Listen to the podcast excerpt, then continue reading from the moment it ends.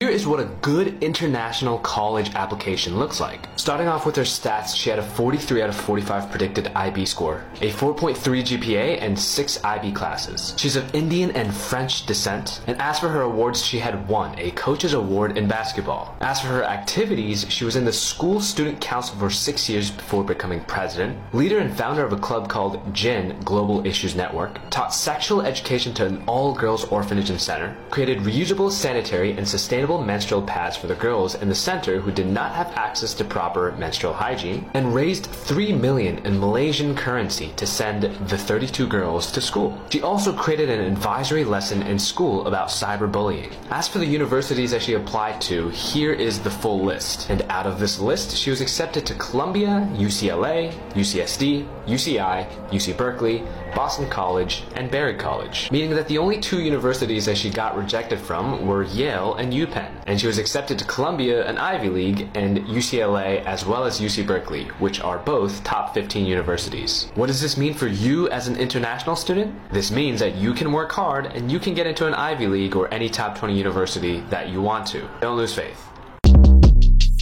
Short Cast Club